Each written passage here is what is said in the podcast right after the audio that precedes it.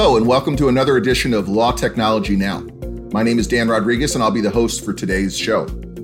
I'm delighted to welcome uh, my colleague and friend, Professor Jim Speta, who is the interim dean and a professor at Northwestern University Pritzker School of Law.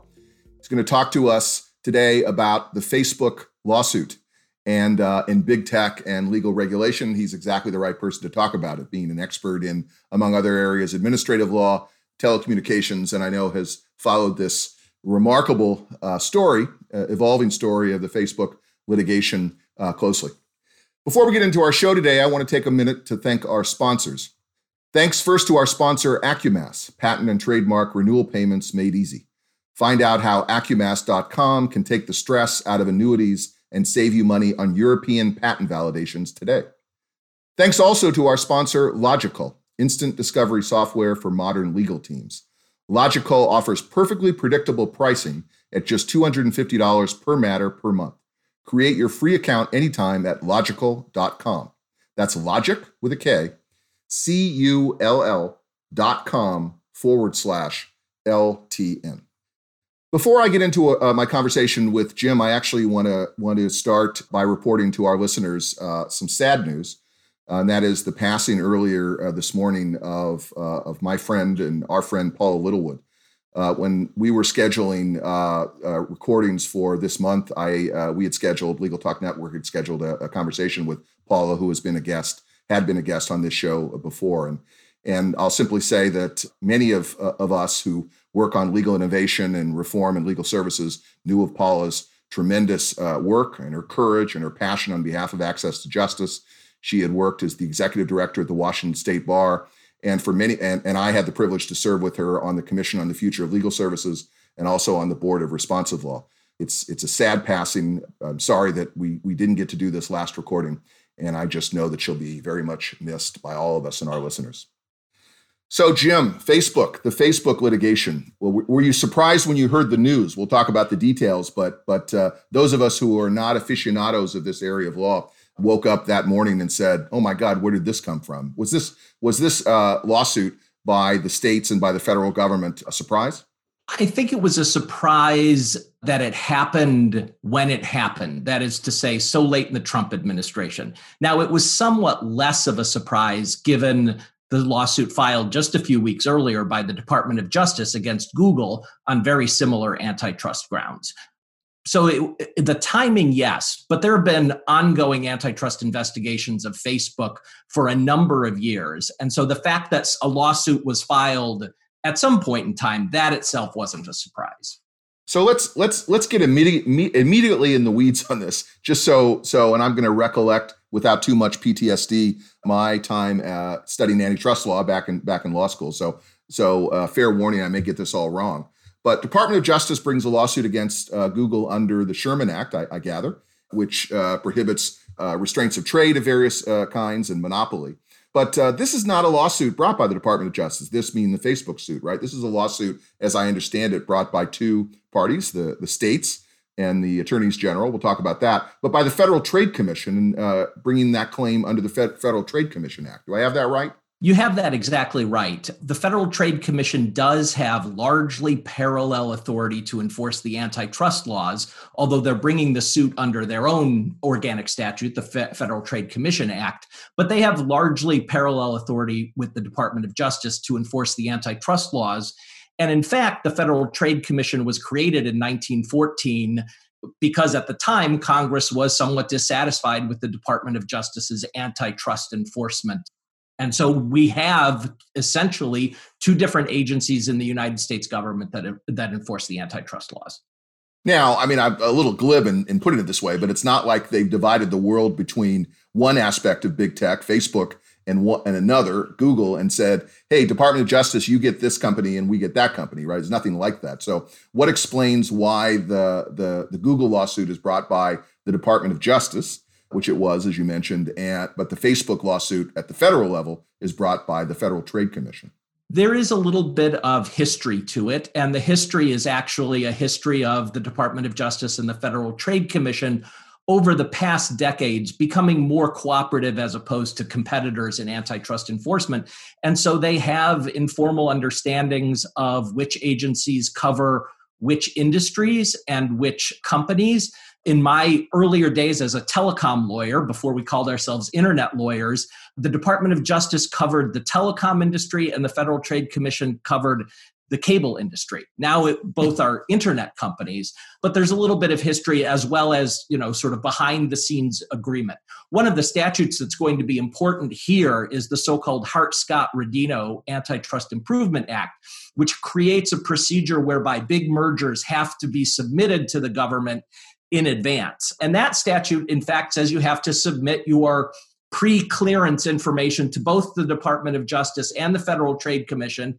And then the companies sort of wait to hear which agency is going to take the lead on any particular investigation. It's a really strange quirk of administrative governance, uh, but it is the case. We have two antitrust enforcers. Both of these uh, entities, uh, I'm saying entities rather than agencies because we might quibble about whether the Department of Justice is rightly called an agency, are exec are within the executive branch, are they not? Right. So so you're basically dealing with two executive branch uh, institutions. They are, although the Federal Trade Commission is set up as an independent agency. And that was one of the things Congress did in 1914 to create an entity that was separate from or more separate from the president and the executive branch. And so, with the progressive era and the New Deal sort of agencies, as you're very familiar with, the Federal Trade Commission is set up as an independent agency with five commissioners, three from one party and two from another party, eh, to have some more independence from the Department of Justice and the executive branch generally.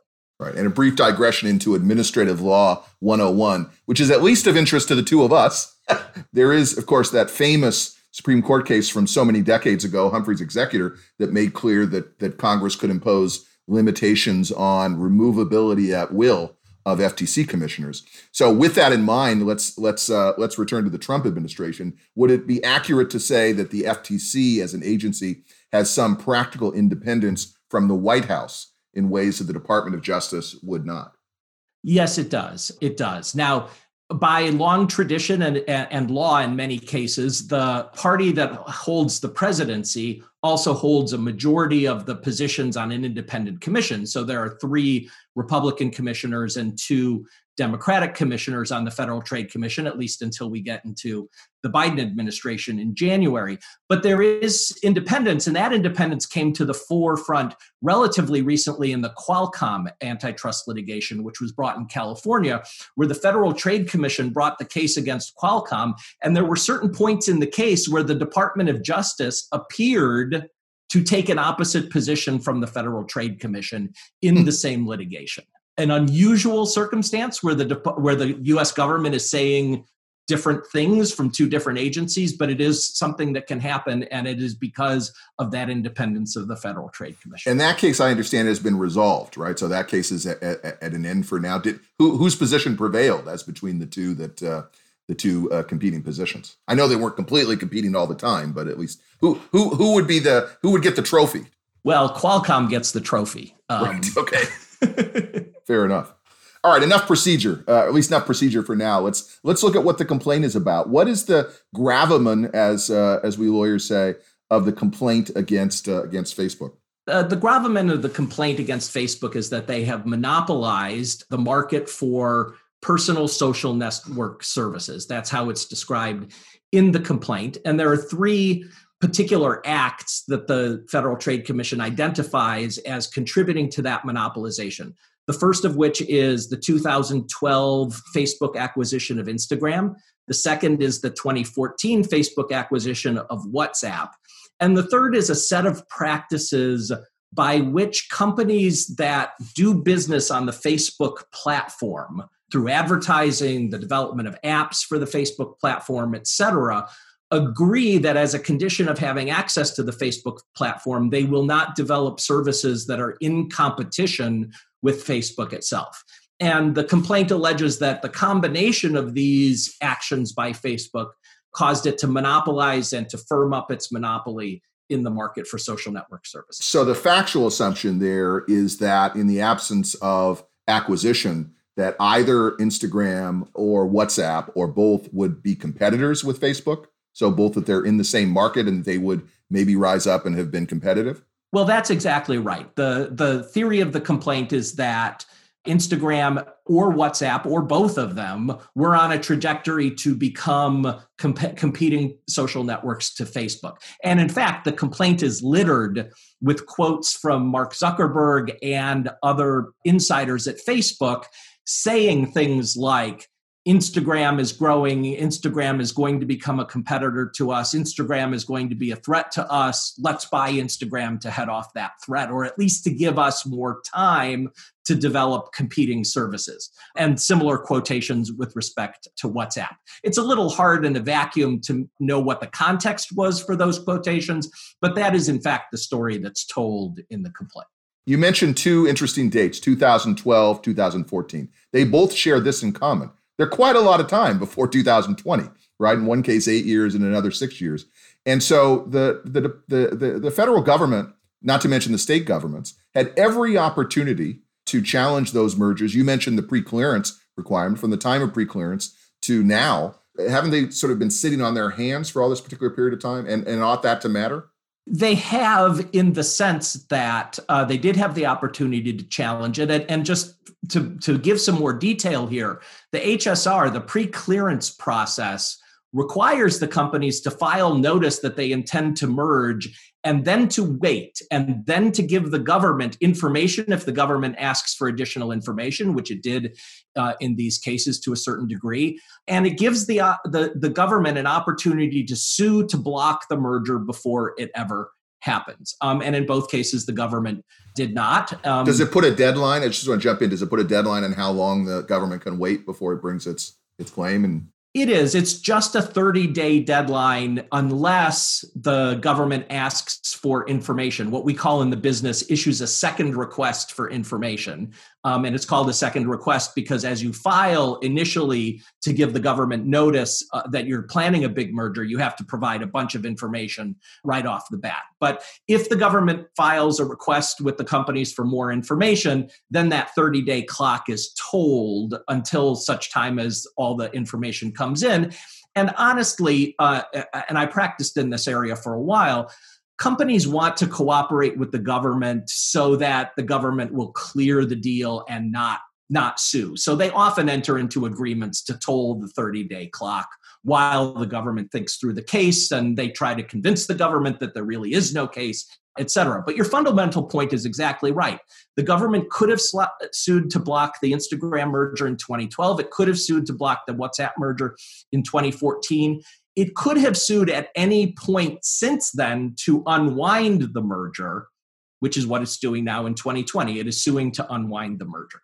So one might have feared, and you you mentioned it uh, when you were talking about the competition. One might have feared that Facebook bought up Instagram and WhatsApp in order to kill them, so-called killer acquisitions. Right? We're gonna we're gonna uh, deal with competition this way, buy them up and kill them. The buy and bury strategy, I think, uh, uh was mentioned, but they didn't do that right? And, and, and, so they continue to have these apps uh, up until uh, up until now. So uh, speculation does that strengthen Facebook's Facebook's case that they basically uh, acquired these companies and they've continued to uh, let them run, or does it weaken Facebook's case? If you were the Federal Trade Commission, the story you would tell is this. Instagram and WhatsApp were developing functionality that was not yet inside Facebook, right? The picture pictures from your cell phone um, technology of Instagram, the messaging technology of WhatsApp were technologies that were drawing customers away from the Facebook platform and therefore creating a new place in which customers sold their data to a social network for the for the ability of that social network then to attract advertisers. But when Facebook acquires Instagram or acquires WhatsApp, even though they keep it separate, a separate service, a separate brand, etc. The data on the back end is now part of the Facebook enterprise, and there's not competition with Facebook in the same way. That's why one of the overall stories here, when you think about the Facebook customer, is really quite tricky because the Facebook customer isn't paying Facebook any money to use Facebook they're paying for the use of Facebook by giving the personal data that then Facebook can use to sell behavioral advertising. Interesting. So I, I guess we could look at it in two ways, but these are independent and supplement the government's argument. Is that this the government would argue that this uh, these mergers and their unfair practices damage consumers, right? The customers, as it were, but also advertisers. Is that is that sort of the, the essence of, of the complaint? The advertisers are worse off than they would be if there was an open uh, marketplace with these with these companies thriving. That that's exactly right. That's exactly right. With respect to consumers, the consumer harm argument that the government will put forward, and it's a consumer harm argument that they're going to put forward in the Google case as well, is that limited competition means that customers don't have choices among social networks based on those social networks' privacy policies, right? The only social network that they can pick is Facebook, and Facebook has extraordinarily, let's say, acquisitive privacy policies. They, they acquire the data of customers um, really quite completely. Whereas if there were competition, consumers might be able to choose a social network that has uh, better privacy policies, more pro consumer privacy policies. On the other side of the market, the advertiser side of the market, it means that Facebook doesn't face as much competition in behavioral advertising because it's one of the only places with a significant amount of social network personal data. Okay, let's take a break and we'll come back to talk about the Facebook uh, litigation some more. Increase productivity and profitability through Acumass.com. Acumass provides cost effective and reliable annuities management while keeping customer satisfaction at the helm of the action. With 40 years of excellence in the field of IP renewals, Acumass understands how quickly annuities can become burdensome for clients who would prefer their focus elsewhere. Contact info at Acumass.com or visit Acumass.com to discover how you can benefit from a management solution tailored to your needs. Trying to cut costs? You're not alone. In today's climate, a five figure e discovery bill per month is steep. Don't pay that. Use Logikcull to reduce expense and control your discovery process. Get started today for only $250 per matter, and they'll waive migration costs from competing platforms. For more information, visit logikcull.com slash LTN. That's logic with a K, C U L L dot com forward slash LTN. I'm back with uh, Professor Jim Speta. We're talking about the Facebook litigation. So, Jim, you, you might tell me that this is is irrelevant, but let me throw it out there. Facebook competes the service and the industry it's in with WeChat, right? With this with this uh, mega you know Chinese uh, company in the in the same marketplace, etc. Maybe this sounds like a uh, a script written by Mark Zuckerberg, but but but bear with me. So they're they're uh, acquiring companies and they're and they're looking to become bigger and more powerful and all of that because they're looking to compete in a in a, an increasingly global marketplace in which uh, WeChat has enormous power by virtue of the Chinese economy, much less by way of uh, rules and restrictions, not to mention privacy, not to mention other kinds of issues. Does that matter for the uh, the antitrust claim and the unfair uh, practice claim that that Facebook is really looking to compete against this Chinese behemoth? I think it does matter. And I find one of the interesting issues in the case the definition of the geographic market. To take half a step back, in order to prove the claim that they've reduced competition, one of the fundamental questions is reduced competition in what market? And the, the market then has to be defined in two ways. The first of which is the product market. What is the thing being sold or the service being sold? The second is the geographic market. And the government, the Federal Trade Commission in this case, defines the social networking market geographically as the United States. But Facebook is a worldwide phenomenon, as the complaint itself uh, says. There are more than 3 billion Facebook users around the world. And if you think about the global pl- internet platforms, WeChat is the most similar platform to, to Facebook. Now, WeChat does a number of things Facebook doesn't do, it also behaves in some different ways. Right. But it's also the case that unless you're a, a US citizen who has a reason to be in communication with Chinese mainland or the Chinese diaspora around the world, you're not on WeChat, right? So there are not a lot of users who are moving back and forth between Facebook and WeChat, except for Chinese who are living in the United States. At least that's the data data that I've seen but you're right. The one of the competitive stories that Facebook will tell is we needed to bulk up our functionality because we're in a worldwide battle. And when you look at the market for social networking platforms, you shouldn't just look at the United States. Well, let me ask a, a follow up to that. Do advertisers who look to advertise on Facebook decide between Facebook or WeChat? I imagine those are two very different markets markets uh, uh as well, right? I mean, in support of the government's position, there yes, there may be two social media platforms, but they're on different planets in terms of accessibility and and uh, and negotiability among advertisers. Yeah, I think that's the key question. I don't have any insight into that data, although I'm sure that the lawyers and the economists who are working on these cases are going to be asking exactly that question. What is the substitutability that advertisers might see among those platforms? If my con- if what I've seen about the fact that consumers don't move between the platforms is more or less right, then advertisers probably don't move between Facebook and uh, WeChat in the same way but your question reveals a more fundamental issue with respect to the advertising market, which is if it's the advertisers that we care about, maybe advertisers aren't choosing between Facebook and WeChat. But at least in the United States, they could choose between behavioral advertising services from Facebook and behavioral advertising services from Google, behavioral mm-hmm. advertising services from Twitter, behavioral advertising services in some case from Amazon. There are a number of other big platforms that have access to substantial amounts of personal information that can provide targeted advertising services. Well, that's one of the ironies. I mean, I you know, I don't work and dwell in this area, but when I think of, you know, sort of be careful what you wish for. If the government is successful in breaking up Facebook, right, in, in kind of unraveling this this merger, it's not like the government has succeeded in breaking up big tech right? And the great beneficiaries, just as you note, might be other big tech companies, no more so than Google and Amazon, and uh, you know who knows, maybe even Twitter. So that that strikes me as as one of the one of the perils of the of the government strategy. Yeah, the one answer to that, of course, is to say, well, they got it right to sue Google. They got it right to sue Facebook. They should be suing Amazon. The European antitrust authorities often talk about the GAFA, Google, Apple, Facebook, Amazon, as the platforms that are all anti competitive. That is less a common description in the United States, but for the past few years, there has been increased attention to the platforms as a whole.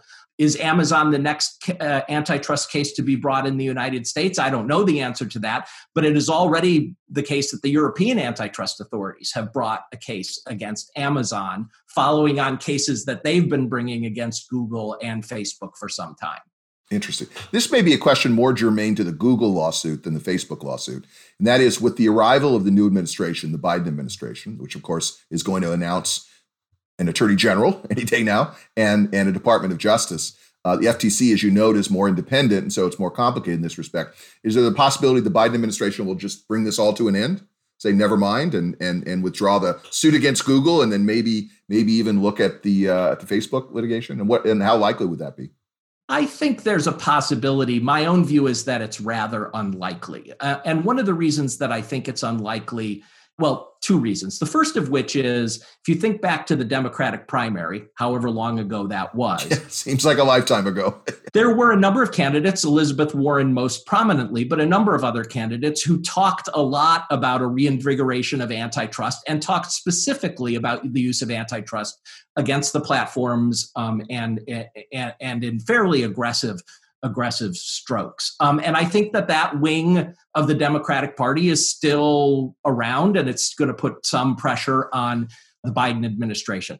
The second piece of evidence that I would point to is one of the reasons you have 40 states or 40 plus states uh, state attorney generals is the state attorney generals are showing us there's a bipartisan support for taking some action here Interestingly, those on the progressive left and those on the right have a different set of complaints, usually about the practices of the platforms.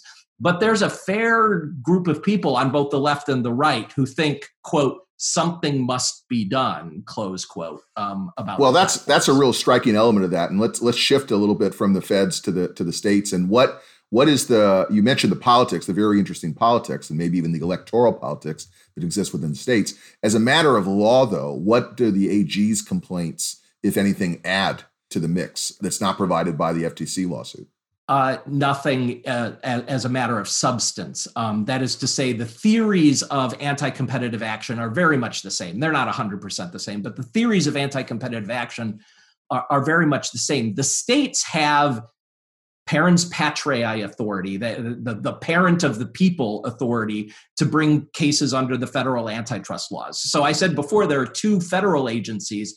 There are two federal agencies. There are all the state attorney generals. There's private litigation. The one of the features uh, or bugs, if you prefer, of our antitrust laws is that it has multiple possible enforcers, and the states are enforcers of the federal antitrust law, and they are also enforcers of their own state antitrust laws. Although in most cases, those state antitrust laws are very similar to the federal law. Are they very similar with respect to uh, damages and remedy? I recall that the, under the Sherman Act, you get treble damages if you prevail. Is that does that exist under state law such that there could be supplementary damages that could be enormous if Facebook were to lose this case, right? Absolutely. And in, in fact, under state law, some forms of damages are available that are not available in uh, uh, under federal law. How big the total amount of damages could be is, is a story yet to be told, but it could be in the hundreds of billions of dollars or more. This is a bet the company case for Facebook, just as the Google case is a bet the company case for Google. So among Facebook's challenges, there's a, there's a fundamental, I don't know whether to call it a procedural challenge, but they have to negotiate against many, many parties, right?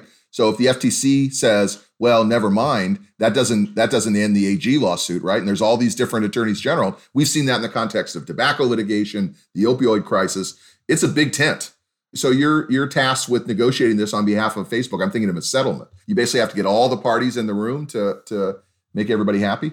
Yes, that's exactly it. And in my experience, uh, both prior to this, as prior to becoming a, a professor, as a practitioner, and more recently in just watching these cases, you will negotiate with everyone. You may break them into pieces, negotiate with the federal government first, and then a coalition of states.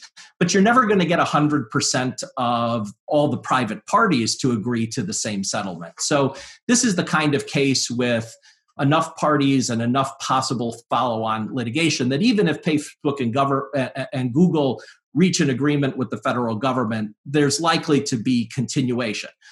However, the presence of the federal government as a plaintiff in an antitrust case is something that carries a lot of weight with the court, right? It doesn't carry a lot of weight with the court as a formal evidentiary matter, right? There's no, this isn't administrative law. There's no presumption that the government's decision to bring a lawsuit is the correct decision.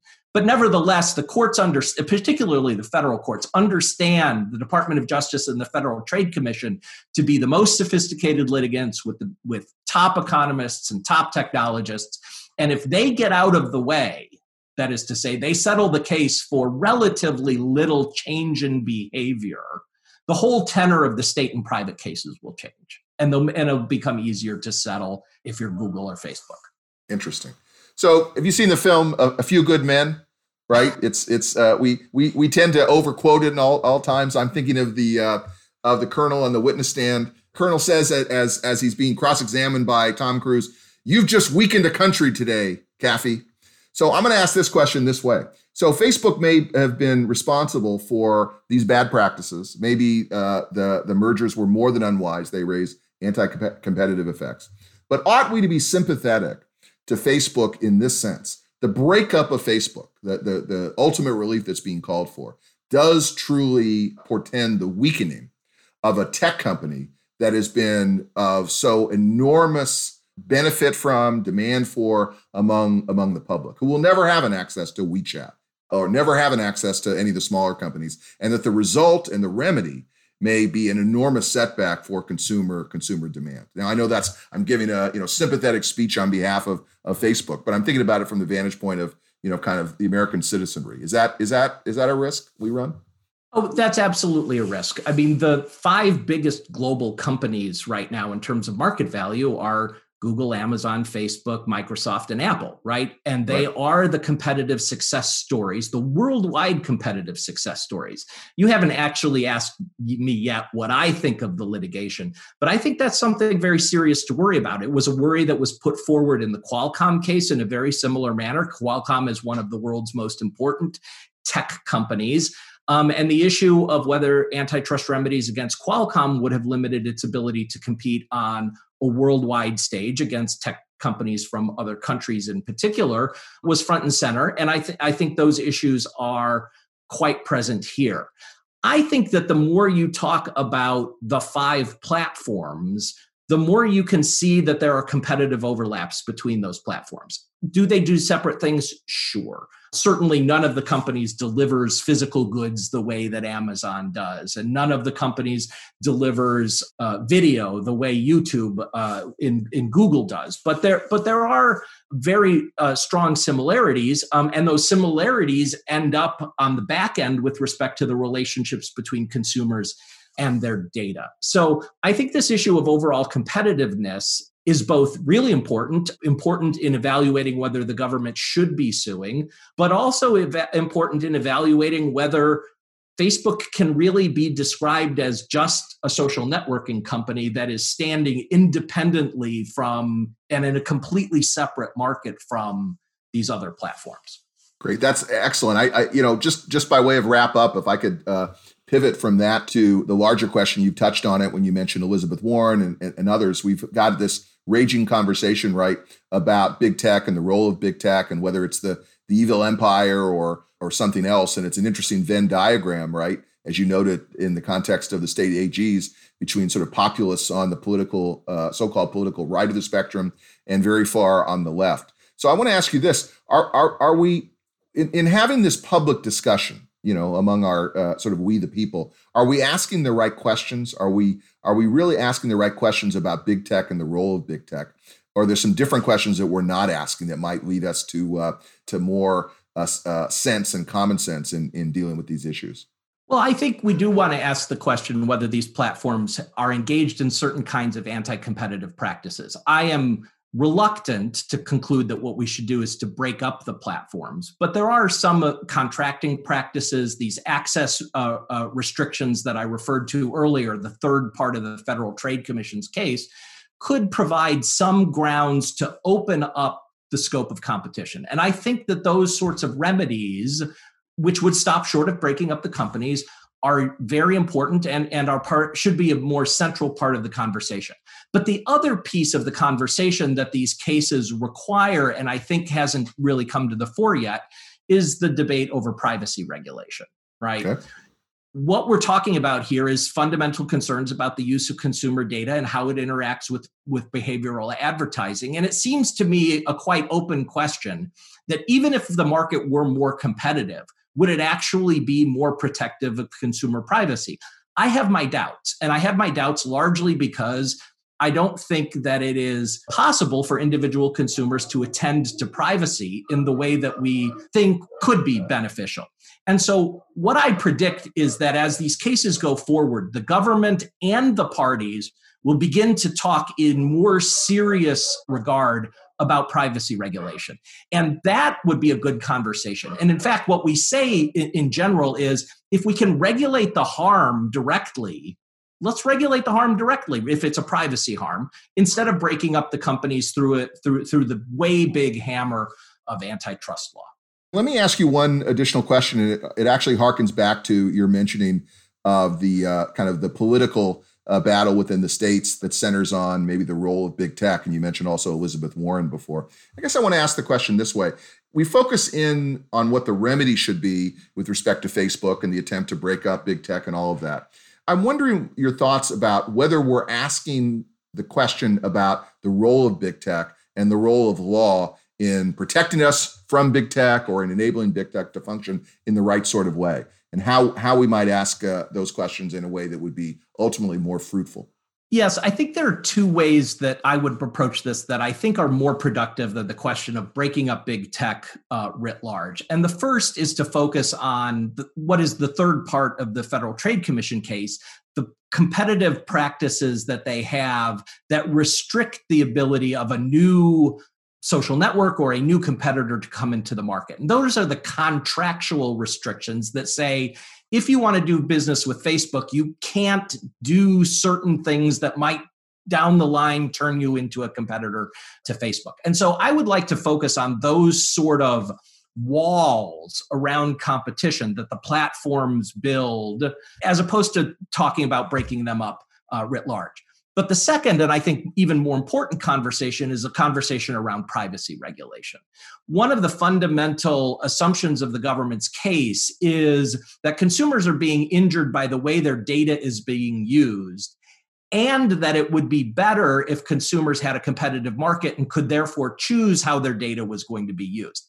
But I don't have the same confidence in the markets being able to solve the harms that arise from the use of consumer data. In fact, I think it is like more like health and safety regulation than it is like market regulation. And so in those circumstances, I'd like us to have a really serious discussion about what sorts of privacy regulations we should put on the use of consumer data.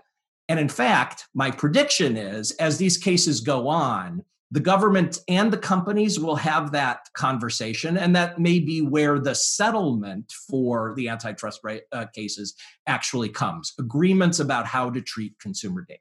And i take it that even out of those agreements that may may come from settlement or relief those conversations need also to happen in congress right within the white house and within administrative agencies just to be able to tackle these issues in ways that however herculean the efforts of courts and lawyers need more folks at the table Absolutely. And Congress is really the key piece in this puzzle. For almost a decade, the Federal Trade Commission has been publishing reports, holding workshops, giving testimony in Congress, and saying to Congress, we really need you to bite down on the question of privacy regulation in the internet and more particularly in the large platforms. And there hasn't been that movement in Congress. I don't know whether to be optimistic or pessimistic that Congress will come to the table, but they're the key actor right now. Well, thanks so much, Jim. It looks like we've reached the end of our time for this episode. I want to thank Dean Jim Speta for joining us uh, today. If our, if our, listeners have questions or wish to follow up with you, how can they reach you? Uh, they can find my email on the Northwestern uh, website, james.speta at northwestern.edu. His professional life is an open book. And uh, I want to thank our listeners for tuning in. If you like what you heard, please rate and review us in Apple Podcasts, Google Podcasts, Spotify, or your favorite podcasting app. I'm Dan Rodriguez signing off for Law Technology Now. Until next time, thank you for listening. If you'd like more information about what you've heard today, please visit LegalTalkNetwork.com. Subscribe via iTunes and RSS. Find us on Twitter and Facebook, or download our free Legal Talk Network app in Google Play and iTunes. The views expressed by the participants of this program are their own and do not represent the views of, nor are they endorsed by, Legal Talk Network, its officers, directors, employees, agents, representatives, shareholders, and subsidiaries. None of the content should be considered legal advice. As always, consult a lawyer.